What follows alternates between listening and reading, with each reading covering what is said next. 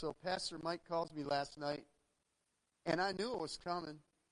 And not to levy anything difficult at him, but I just didn't know how it was going to present himself, uh, or the Lord was going to present that opportunity to me. But I've had a message over the last several weeks that's just been bubbling in me, and, and I wrote some of that down.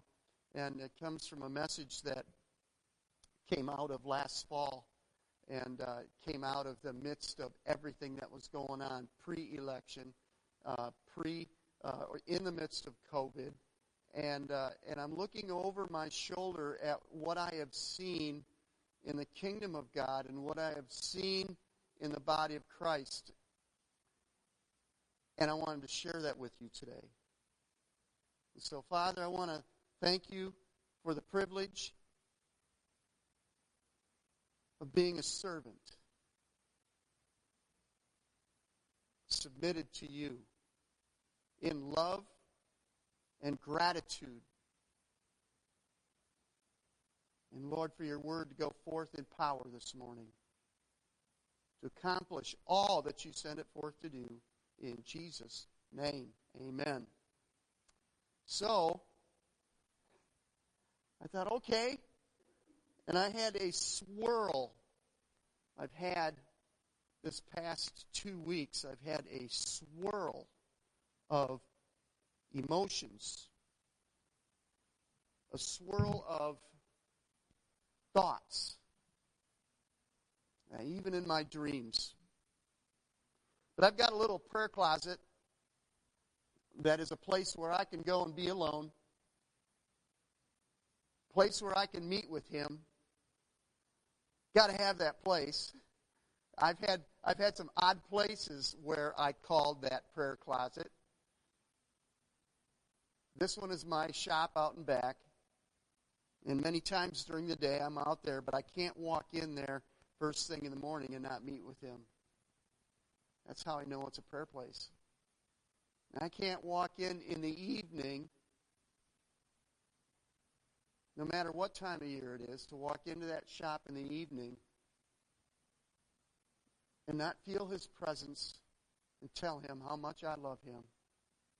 And God willing, this evening, I'll be in that place, in my little shop. And by the way, my shop isn't very big. It's where I keep all my tools. It's where I do all my bicycle work, my, all my restorations. It's a little chilly this time of year, but I still go out there and I pray. And I will thank him for the privilege of being here, serving Pastor Mike, and serving you as I serve him. So this morning, Larry's back there. He's got one verse for me. And I want that up on the screen. There we go.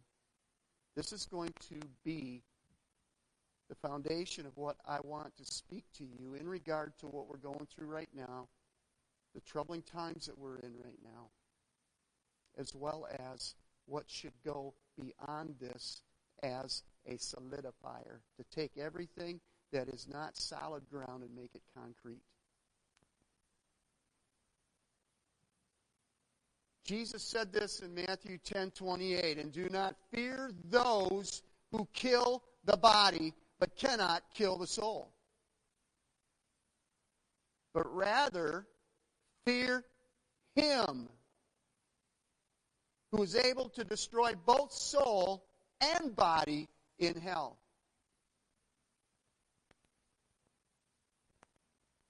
All through my life before I finally submitted and gave my life to Christ, before I just laid it down and said, Lord, I am so tired of being independent, going my own way. I am tired of sin. I'm tired of the guilt and the shame. Yes, I felt all that all through my teen years. I knew what it was to be saved, but ran hard from the age of four years old all the way up to 23. And when I gave my life to the Lord, there was no gaming Him, this thing of trying Jesus, or this term accepting Him. Nonsense! Oh, nothing grates me when I. I accepted the Lord. Really? That makes Jesus look like he's back here. Oh, I hope they accept me with hat in hand, bowing to us, waiting for us to accept him. He died for you, for me. I knew that at the age of four. I was miserable until 23. And I finally said, Lord, that's enough. I've worked with those in recovery programs, 12 step programs, and I've had kids in 12 step programs. They look at me and they say, How did you do it? I said, Easy.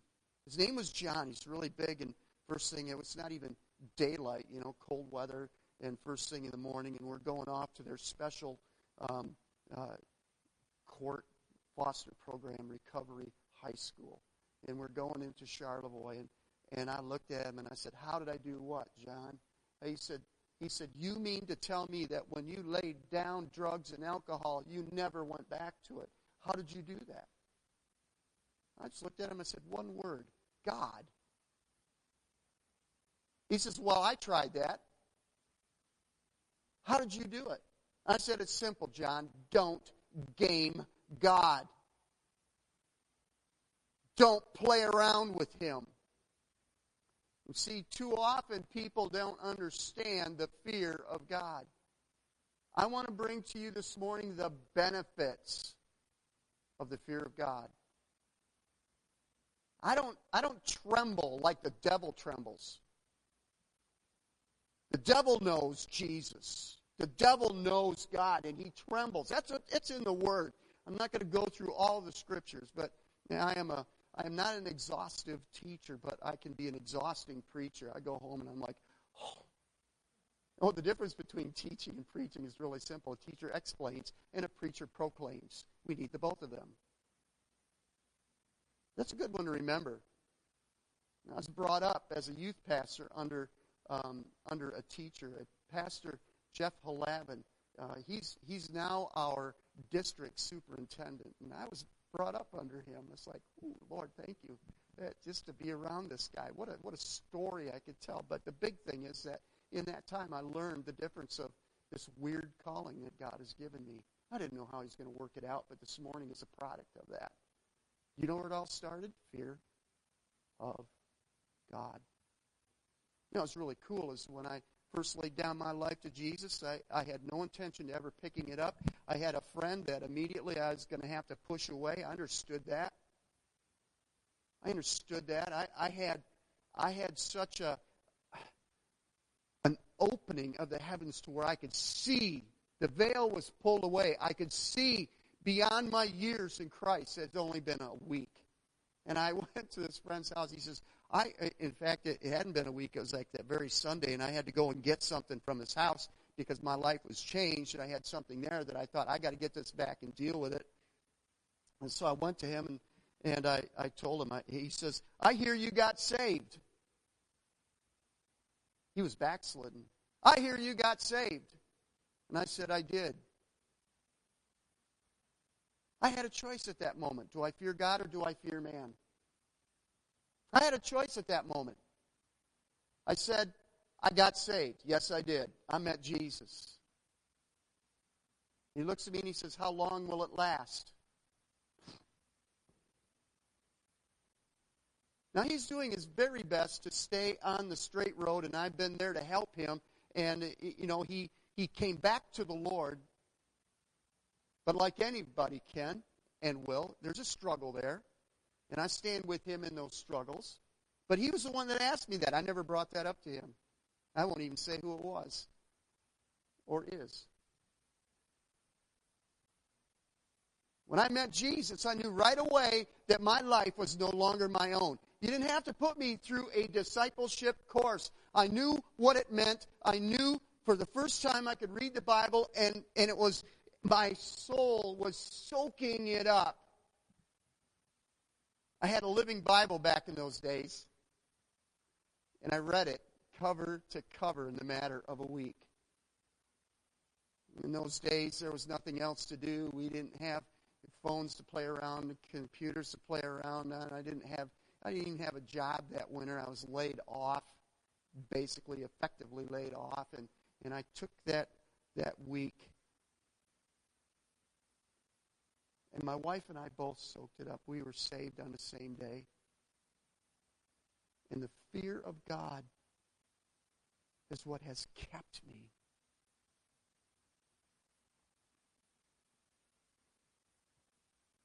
Don't fear governments.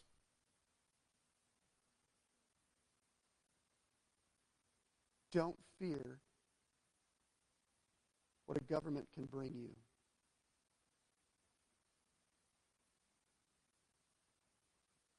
Was telling Tom before the service this morning, I, the past two weeks, that swirl that was going around me, you know, is that I had a I had a word from the Lord. I love it when He speaks to me. For me. Not for you or for others, but for me. I have often preached that we are not to love the world or the things in this world. 1 John 2:15. We are not to love the world or the things in the world or those that well goes on further because those who love the world and the things of the world do not have the love of the Father in them. Now, by just by rote, you can have that in your life, but how many of us often do not understand how much we love something until it's taken away from us?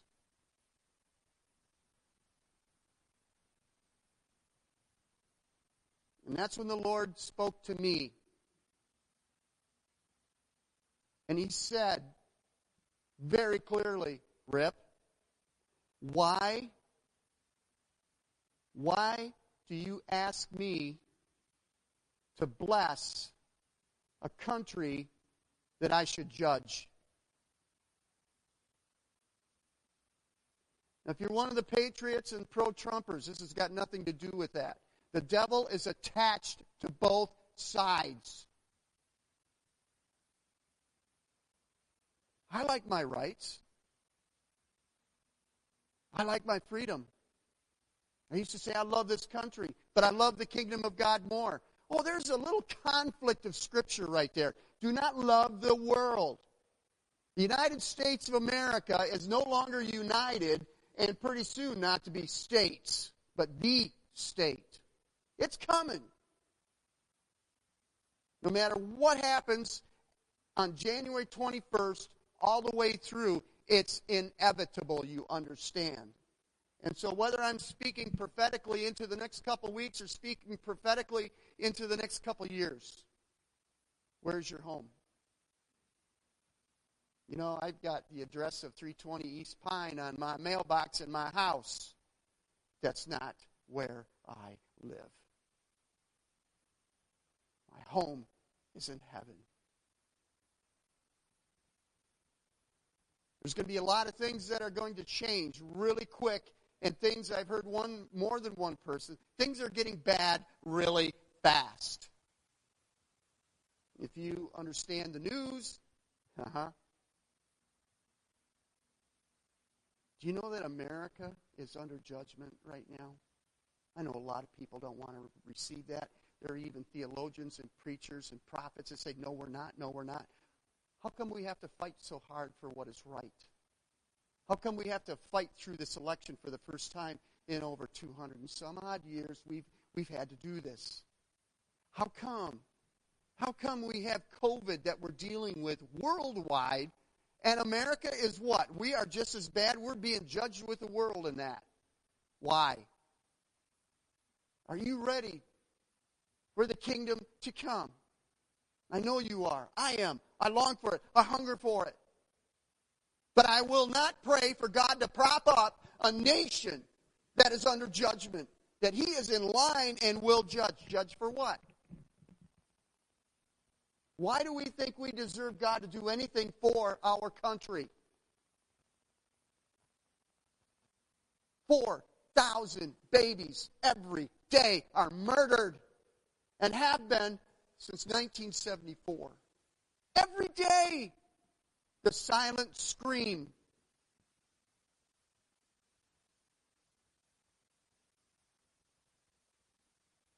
Homosexuality is no longer something that's in the closet, but I mean it's coming from the pulpits.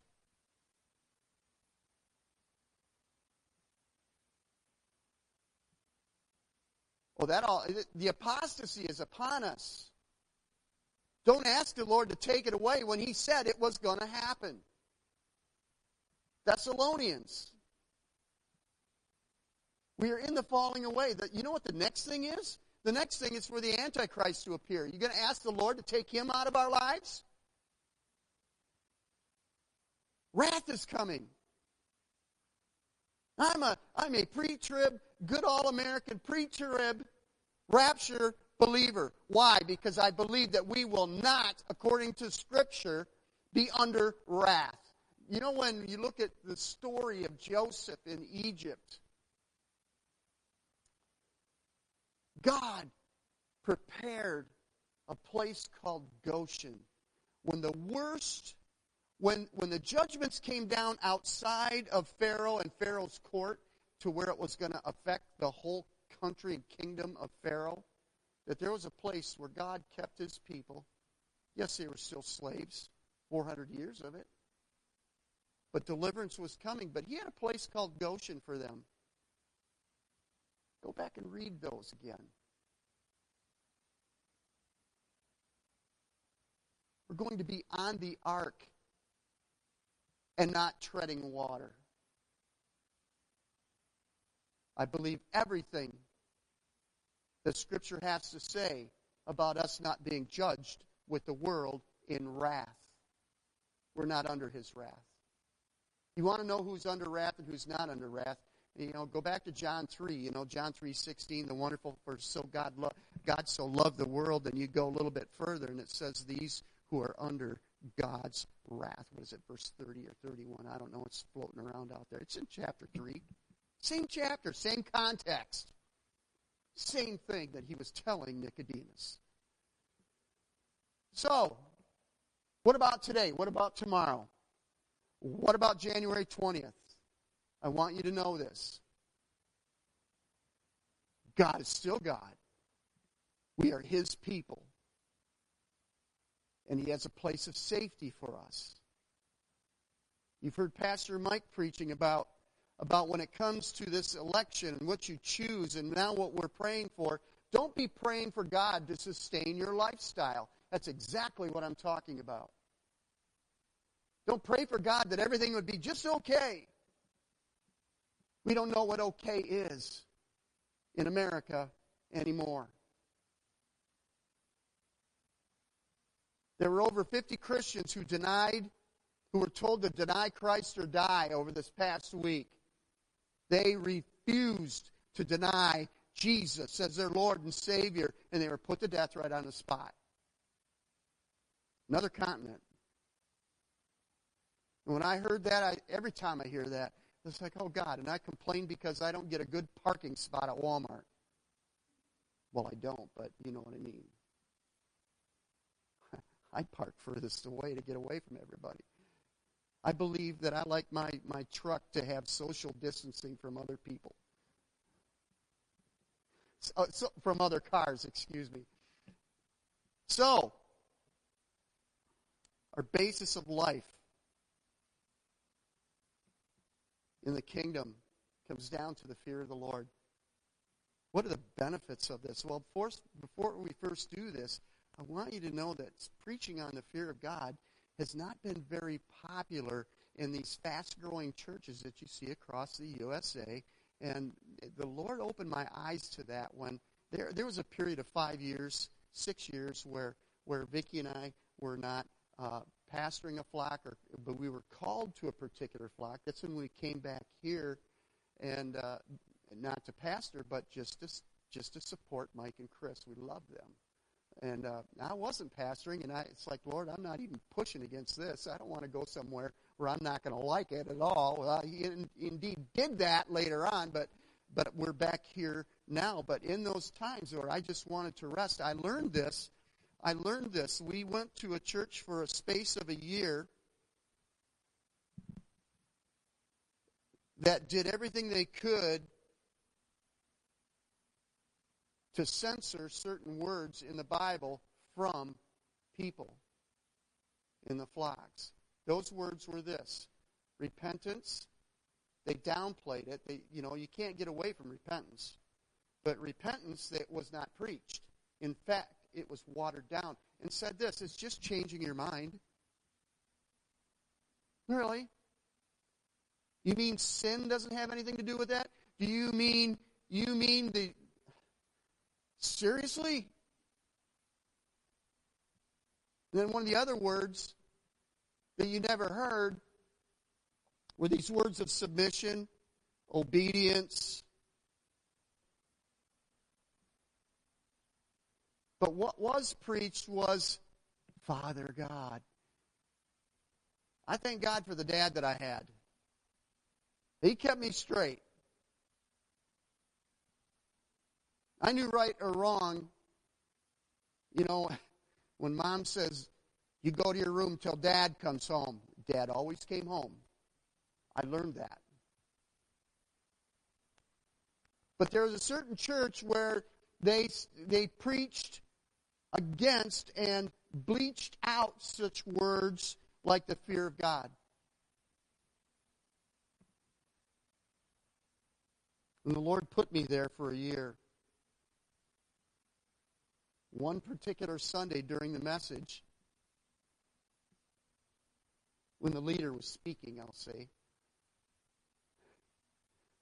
said something terribly offensive to me because it was against the Word of God. My wife looks at me and she goes, she whispers, she goes, We're not going to be here very long, are we? And I smiled and I said, No. We'll go when the Lord tells us to go, but we're not going to be here long. It was a year. It opened my eyes to what was going on with this movement that started out west and started even in a place not even in our country, but it began to take away the fear of God. Now, when you do that,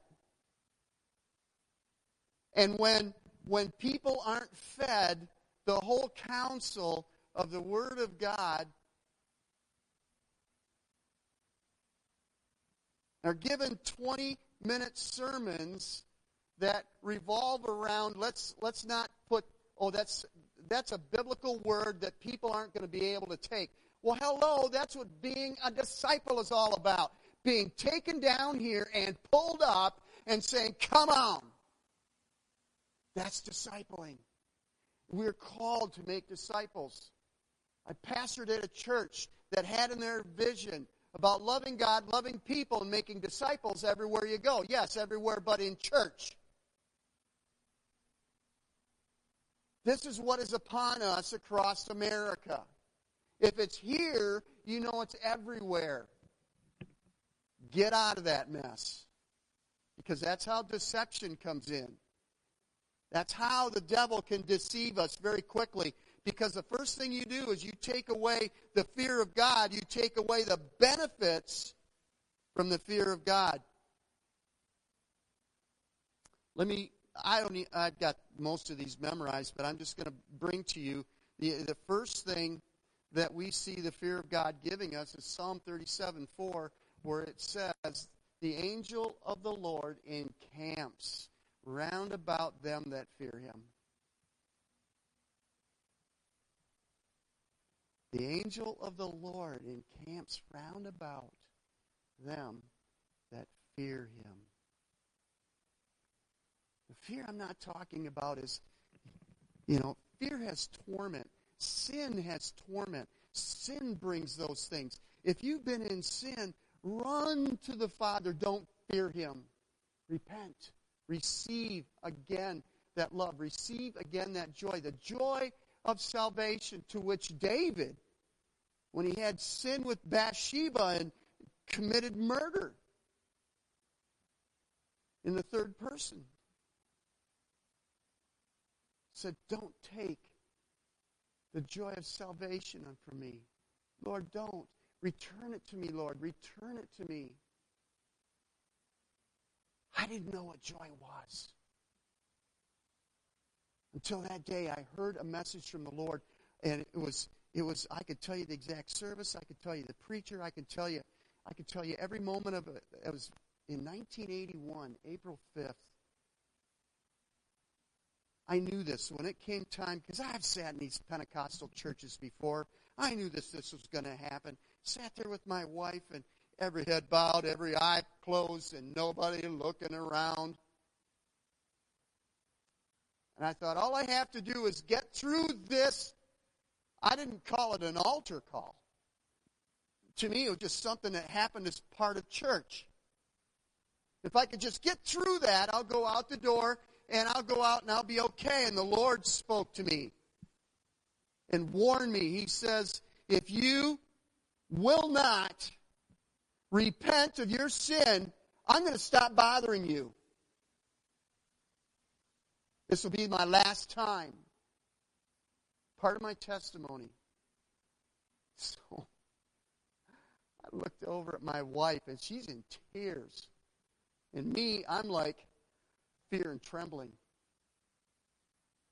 I didn't like what I was feeling.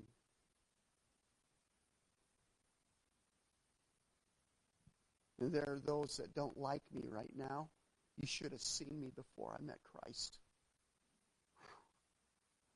Like a certain comedian used to say, I've already been helped. But I want to tell you something.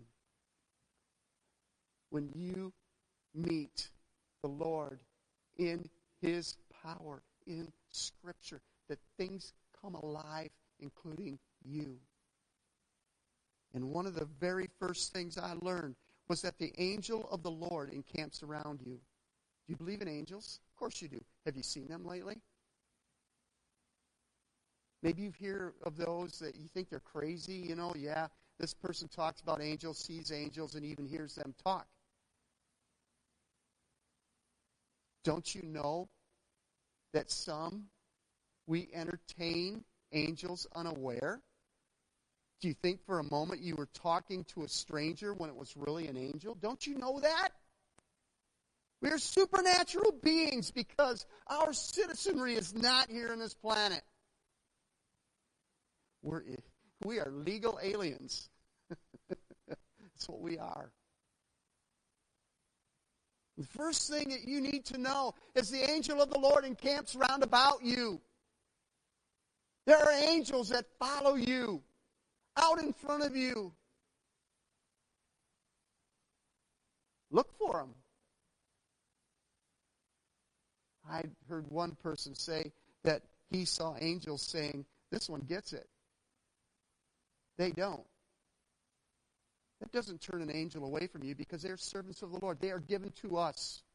They are given to us. Hebrews 1, I think it's verse 14, it says, Don't you know that these angels are given to you as servants? Servants. Raise your faith a little bit higher. Let the Lord pull back that veil. He encamps around you. Angels encamp around you. Elisha. Elisha. In the story, when they were surrounded by an army that wanted to kill them, and they were in a house, they weren't in a stronghold. They're spending the night in this place, and, and the servant comes in, and he's ashen white, and he says, We are surrounded. Elijah steps out the door. And he says to the Lord, Would you open my servant's eyes that he may see that they are surrounded? You know the story I'm talking about? Good story. We have so much more. And especially in the end times in which we live. Raise your faith a little higher. The fear of the Lord brings protection to you not to your body, because we fear him who is able to kill both body and soul in hell. Don't fear death because you fear God. Don't fear man because you fear God. Here's a second benefit. Proverbs 9:10. The beginning of all the fear of the Lord is the beginning of all wisdom. Now, that's in a couple places in Scripture, and I love how Scripture interprets Scripture. But have you ever, you know, in accordance with this verse, one of the benefits of fearing the Lord is that it gives you wisdom. Have you seen people doing, uh, Christians, professing Christians, do stupid things? Hmm? Have you ever seen that? Mm-hmm. You know, the fear of the Lord will prevent you, at least reduce you doing stupid things. I know, I know, I know. When you when you when you get through all that, you, you know you hear the ones say who have no fear of the Lord, draining fear of the Lord. You hear them say this little phrase: "Nobody's perfect. We all make mistakes." Is there the fear of the Lord in that? I hear compromise. Compromise. Compromise has a language. Compromise hears a voice. Go to my page on Facebook. I've got a list of what it looks like and what it sounds like. Compromise has a voice. And one of them is this that says, I'm not perfect. Nobody's perfect. And I look at that and I say, What? Have you made some mistakes that you shouldn't have? Don't you fear the Lord? The fear of the Lord is the beginning of all wisdom, the very beginning of it. Now, some of it we learn by experience. We learn how to do, you know, things according to this, this world. But I, I know this, that when things really start stinking around my house, that I didn't obey the wisdom of taking my trash out last two weeks. Get the trash out of your life and it won't stink. The fear of the Lord is the beginning of all wisdom. There have been times when the Lord has called me to churches and opened my eyes to things that I didn't want to see, and if I had known it, I never would have pastored there. I would have run in disobedience to God. One of them is, you know, just, you know, one of the things you do for your engine to take care of your engine is to open up the hood, get your hands a little bit dirty, grab the dipstick, and check your oil. If you don't, that engine's going to start knocking, and pretty soon you're going to need a new one. We all know to check the dipstick. Are you a quart low? Put the quart in. Be done with it. Shut the hood, be on your way. But if it's down a quart low and you've checked it, you better know that sooner or later it's going to be two quarts low. Find out where that first quart went. Check your oil. So when I go into, uh, it's called a, a diagnostic thing. You know, when something goes wrong with your car, you hook it up to the scope. Back in the old days, today you plug it into your data port and laptop, and the mechanic tells you everything that's wrong with your car. Everything wrong with your car. It's another thing for believers to go and visit a church and you see there's no fear there. You know what the first you know what the first diagnostic is, the first symptom of a church that no longer has the fear of the Lord? So I thank God for, for being here with Pastor Mike is that you won't you won't see that downplayed at all. But I'll tell you what, the first thing you go to a church that has not the fear of God being preached at some point or another, or the or the, the manners thereof, the spirit thereof, the first thing that you're going to notice right away is that there are a lot of there's a lot of issues in the church that could be fixed if they just had the fear of the Lord.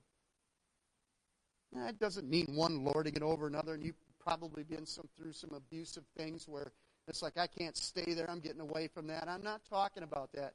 I'm talking about when, when, and I've, and I've told people that I've told pastors, you know, that had said, oh, I'm so busy with counseling. I said, do you preach on the fear of the Lord? And I didn't brag to him that I didn't have any of the problems that he had. I merely, but I could have. Why? Because it's a testimony of the Lord. His grace. The fear of the Lord is the beginning of all wisdom. That means it'll keep you from doing dumb things, spiritually stupid things, doing things that you were warned against. Even Billy Graham said this 40, 50 years ago. Billy Graham said, he said this that you can't be sowing wild oats all week, come into the house of God on Sunday, and pray for a crop failure.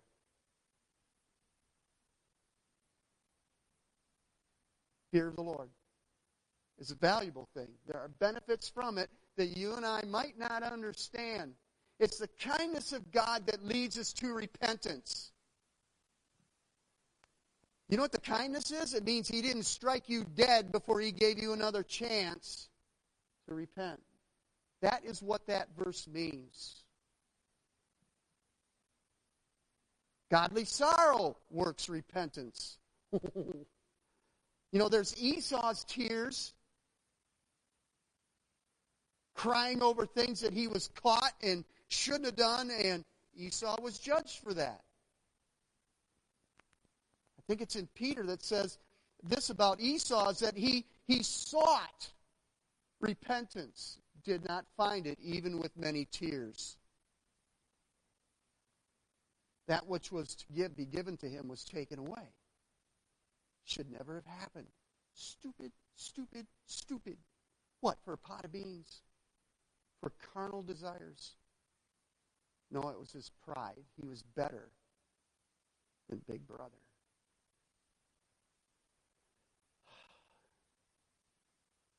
But wait, there's more. Another benefit of the fear of the Lord, and I've been leading into this every point of the way here. In the book of Exodus, the Israelites have been taken out. In the book of Exodus, chapter 19, if you've got a Bible app, turn there. If you've got your Bible with you, turn there. But in Exodus 19, verses 16 through 19, Moses was leading the people to the mountain of God. And by the way, if you haven't known this, that Cecil B. DeMille in that movie by with Charlton Heston, um, uh, the Ten Commandments, I want you to know that they did it all wrong. Hollywood. Moses didn't get the Ten Commandments and then come down and give it to the people. Preach it to the people. Mm-mm. Wasn't like that at all. God spoke vocally. Can you imagine God speaking vocally to, what was it, five, six, four million? Millions of people of all ages. The Lord God was going to speak from a mountain. You know, most people, when they speak, we think, well, he's either got a microphone, that's how I'm hearing him, or I'm reading his lips because he's far away. And there was none of that with God. Here's what, here's what happened in that account, and it was for a good reason to which I want to bring to you in a few moments. On the morning of the third day, this is point number three and my final point, by the way, so hang in there. On the morning of the third day, there was thunder and lightning with a thick cloud over the mountain.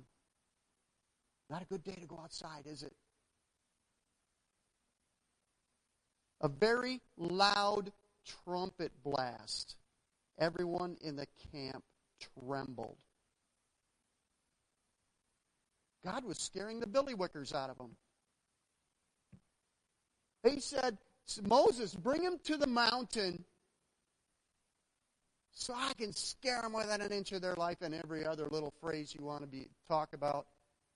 This was way beyond that. Way beyond that.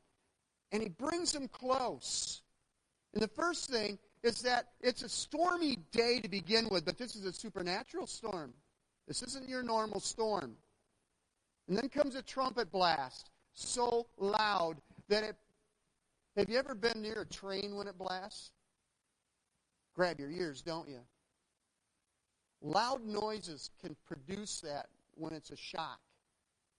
You know, we go to rock concerts, you know, when we were younger. Some of us have lost our hearing and enjoyed doing so but there come times when it's a sudden thing that you didn't expect and it drives you to your knees. I'll give you an instance.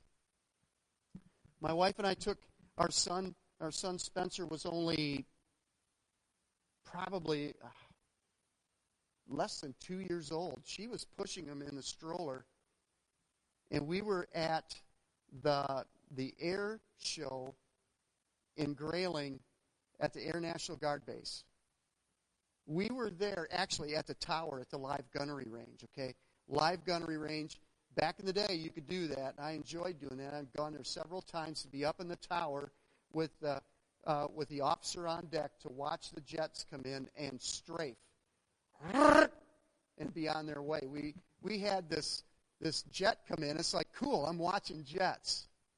First time there, watching jets, and then all of a sudden a blast from that 20 millimeter Gatling gun went off, 6,000 rounds a minute, and goes. And I mean, it was so. I'd never heard a noise like that. And I, went, I was looking for something to grab a hold of, and all of a sudden I stood up and I was embarrassed. No one else did that because they expected it. I didn't. I didn't know what that noise was. It was so loud that from that day forward, my son was always, it hurts my ears, it scares my ears. They went to the mountain. It's already storming. That would already put them in the mood that it's not going to be a normal day. Normal. Normal. And it was God's intent that that would be the new norm. There would be no norm after that. And they were coming to the mountain to have a meeting with God. They'd seen Moses go to the mountain and him coming back and to use that Cecil B. DeMille thing. You know, Moses' hair is blown back, you know, like like he had a, a ride on a jet ski, you know, just you know, it's not black anymore, it was gray. And so they come to the mountain and the trumpet blasts. Let's read on. Or you can listen on. Everybody in the camp trembled. Then Moses led the people out of the camp to meet with God, and they stood at the foot of the mountain. Mount Sinai was covered with smoke because the Lord descended on it in fire. The smoke billowed up from it like smoke from a furnace, and the whole mountain trembled violently. Earthquake. I've never been in an earthquake. I can't tell you what it's like. But this was not your normal kind of earthquake. This was not an earthquake that was measurable on the Richter scale. This was an earthquake that was shaking the mountain, rocks falling down, the whole thing, shaking the mountain, trembled violently. As the sound of the trumpet grew louder and louder, Moses spoke, and the voice of God answered him. The Lord descended to the top of Mount Sinai and called Moses to the top of the mountain. He says, Go down and warn the people so they don't force their way through to see the Lord, and many of them perish. So when all of this happened, and you look in context, you know, for me, I turn a page, and it goes into chapter 20, and chapter 20 tells us it says, God spoke all these words. Didn't write them down on a tablet for Moses to go down and speak them. It was first spoken, his voice, his voice, and all of everything else that went with it. And he begins to speak I am the Lord your God who brought you out of Egypt, out of the land of slavery. He says, I am your God.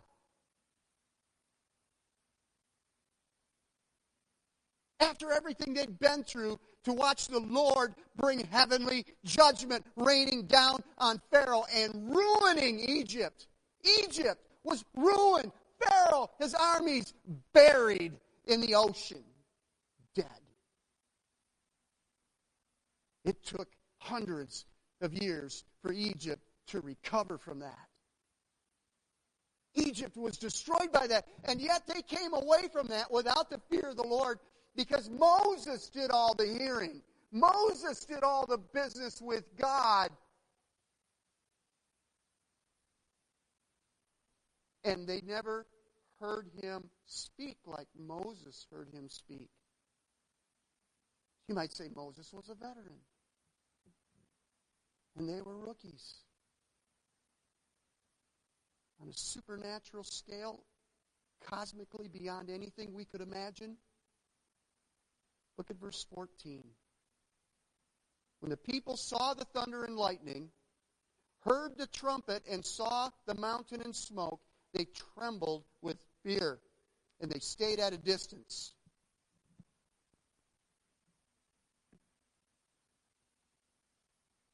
I can say right now that there was nobody in that bunch that was saying, Moses, how close can we get to God? Moses already told them, don't touch the mountain. That's holy. Just stay You know, if they had that yellow tape, you know, Moses would have brought it out. But he said, probably posted some elders there. We don't know. I don't know. But this we do know that they stayed at a distance. You know what that was? That was not an obedience to God distance. This was a self imposed distance.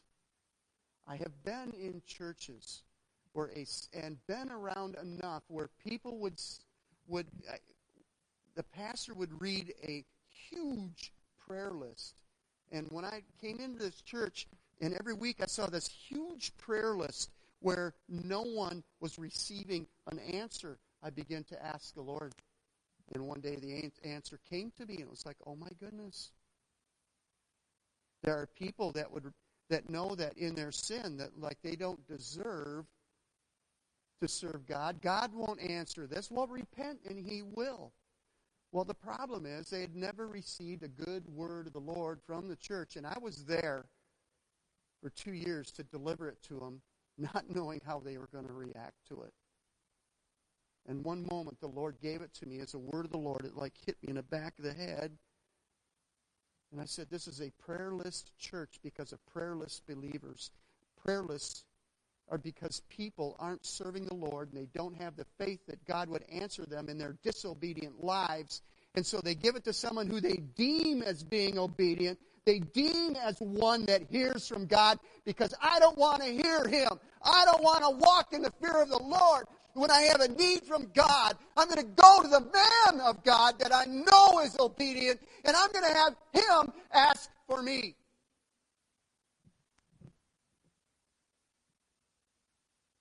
Nonsense.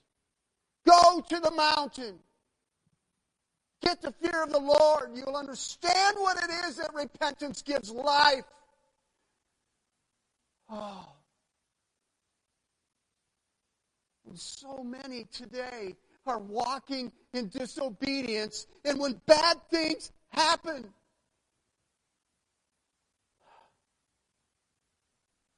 bad things happen. They go to you and they go to me because they know that we're serving the Lord. That's why they come to you.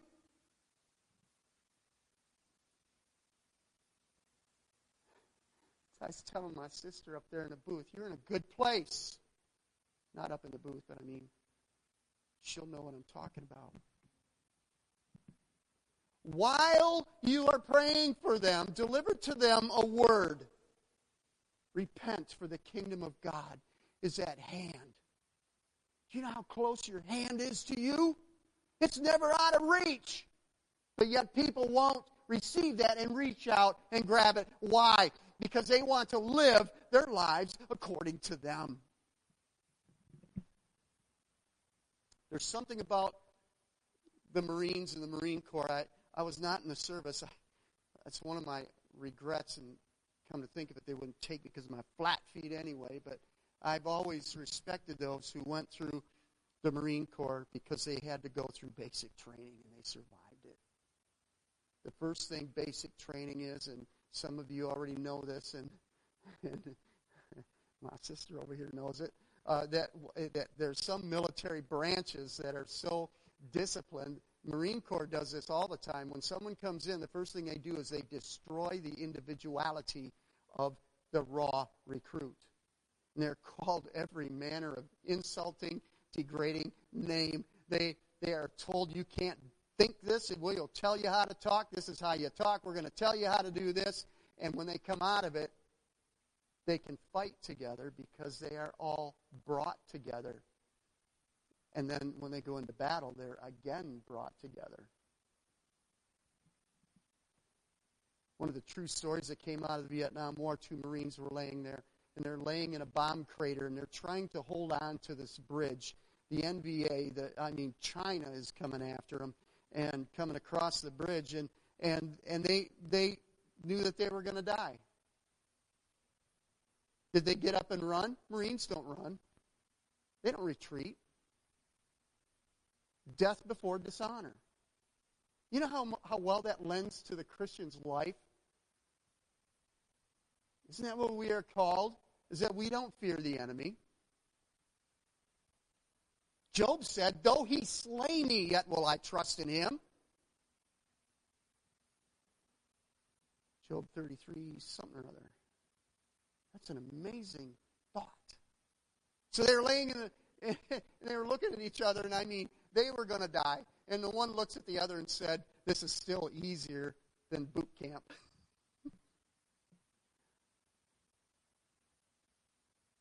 Had a pastor with a missionary, and this is a true story. They were laying in a, uh, this is back during the Banana Republic Wars in Central America. Still a lot of that going on. That was not an era, that was the beginning of. And there was a, a pastor and a missionary. The pastor was visiting that missionary on a missions trip to visit the missionary who actually lives there and ministers there. And they were on their backs. Uh, that, like many of the um, the buildings in that day and that time, still are built with uh, concrete wall or blocks, you know, about this high, and then the rest of it is is thatch or more wooden or natural structure. But uh, they were laying on their backs as low as they could get, and bullets were zinging tracers, shooting, ripping up people, killing people. And the one missionary, the missionary, that's his home. He starts laughing. And the pastor looks at him with astonished eyes and he goes, What's so funny? And he says, I'd still rather be here than pastoring in the United States.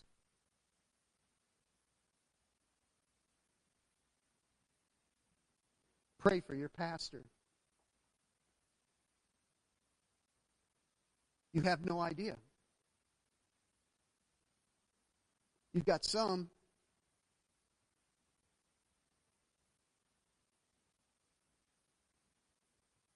There was a reason why the Lord brought them to the mountain.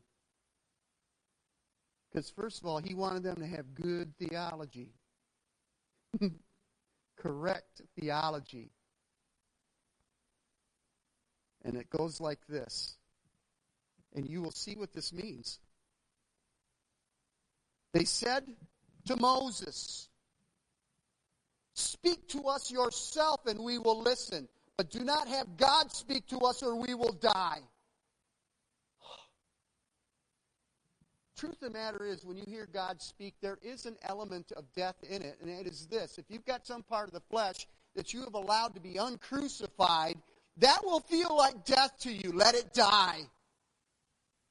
Paul said, We are crucified daily. Fear of the Lord. They said, they said, Moses, go and speak. We don't, we don't want to hear God speak. You go and hear from God. We don't want to hear from God ourselves because we're going to die. Time out. Was it true? Were they right? They were so wrong. They lived. They lived in disobedience. Another trip around the mountain. Why? Right here. Verse 20 Moses said to the people, Do not be afraid. God has come to test you so that the fear of God will be with you to keep you from sinning. You read that before? I'm sure you have.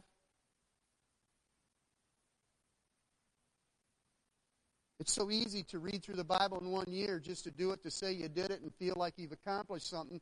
But how much have you forgotten from that because you didn't read it for content? You're for not for content, but for comprehension to get something out of it.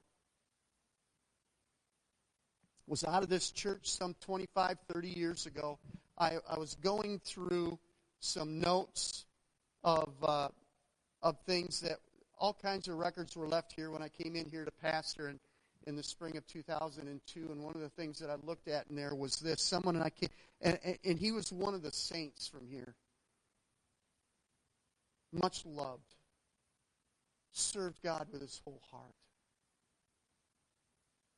And he said this I believe that that Christians are missing it because they don't read the Bible until they get something out of it.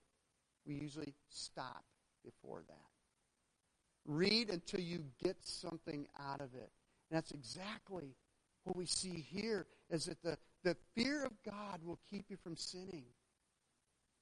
It will.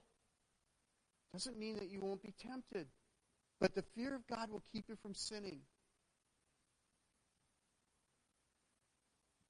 So it says in verse 25, 21, anyway. The people did it anyway. They said, it says here that Moses writes, the people were, the people remained at a distance while Moses approached the thick darkness where God was. Hmm.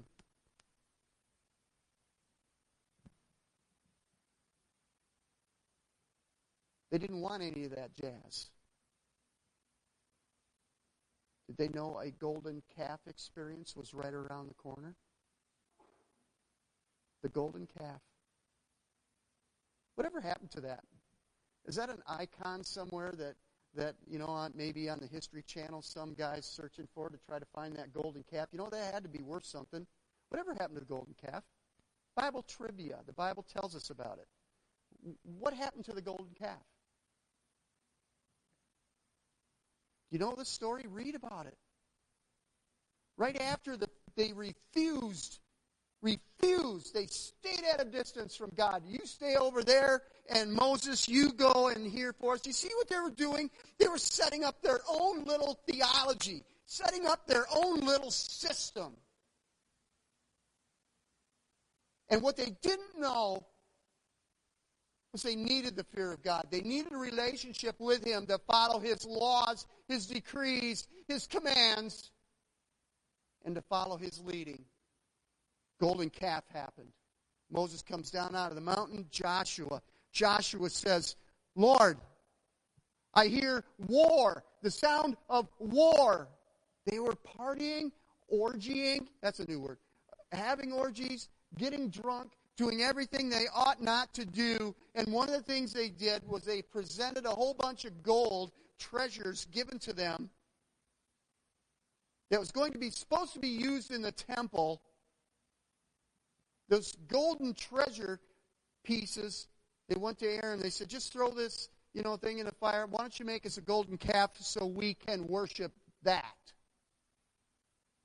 So what happened to the golden calf? Moses told him to grind it up into a powder. How easy would that be? Not very easy, would it? That's a lot of work. Well, they had time. Grind up that idol.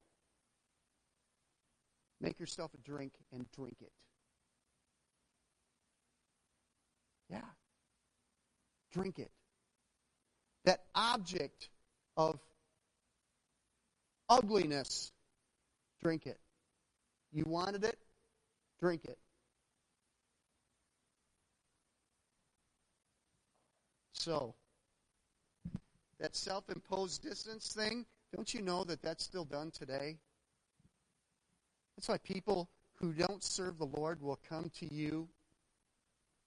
The ones that aren't on fire, and you kind of wonder, are they saved or not saved? Some people remove all doubt, I know, but they really show you. But they'll come to you with a prayer request, and God will often, in His great grace, because it is all about His greatness that He will answer that with a miracle to see what they do with it.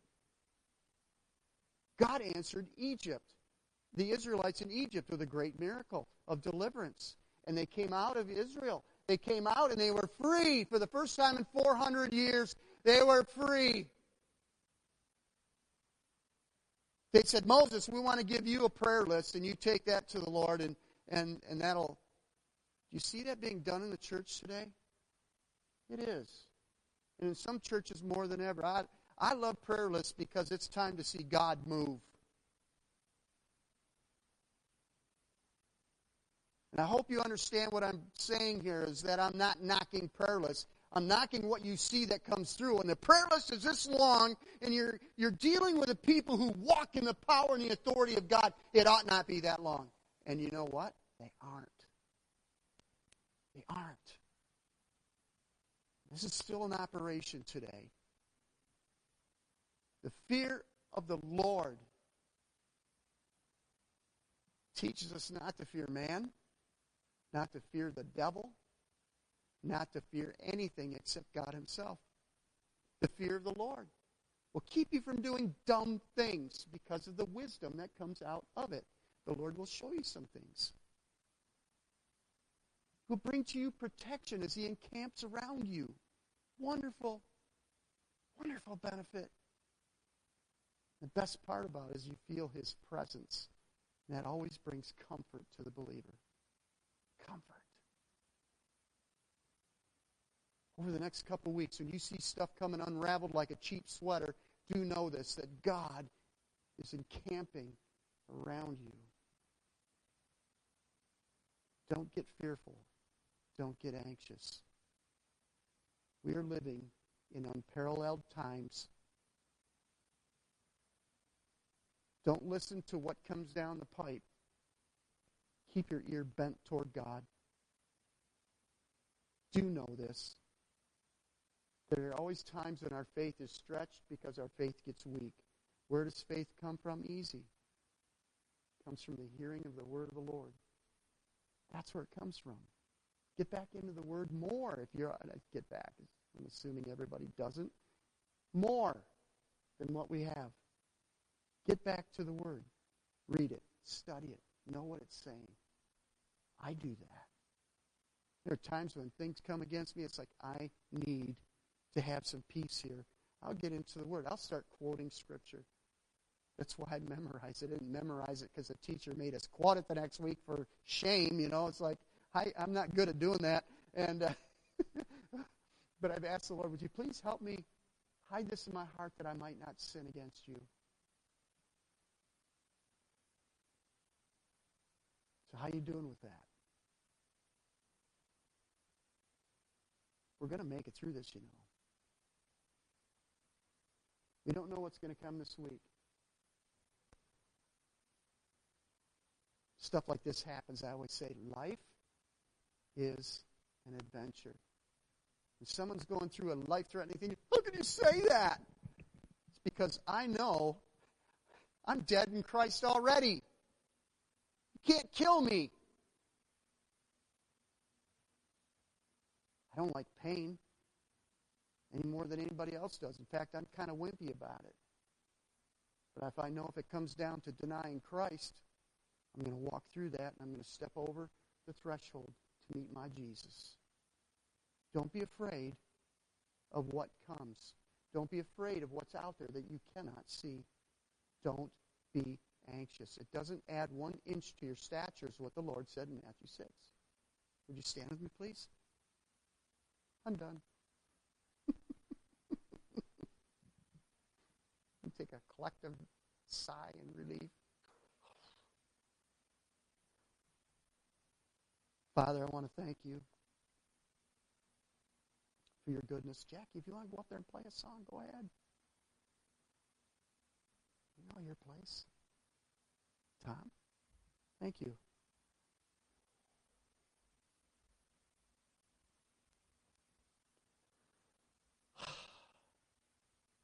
Lord, you've had me say a lot. Had no idea it would be this much.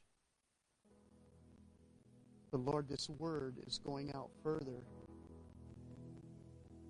than the sanctuary. And Lord, so I pray the ones that are here this morning will receive a holy fire of the Lord to lift them up, to strengthen him. When we are weak, you are strong. In our weakness, your strength is perfected. So we would, as Paul said, be rather be weak than strong. And Lord, in our weakness in times like this, oh God, may we see that perfect strength come alongside us in the Holy Spirit. Thank you, Jesus. Lord, I pray a blessing of peace on these people. I pray a blessing of strength on these people. I pray that the power of God would be manifest in their lives, visible in their lives. Lord, there's nothing like the manifested presence of God. Lord, I pray for a releasing of miracles, those very things that we've been praying for and praying into, quoting scripture over and believing for your promise to heal. To put marriages back together to bring peace into turmoil. Be done quickly by the name of Jesus for your greatness, Lord. Your greatness.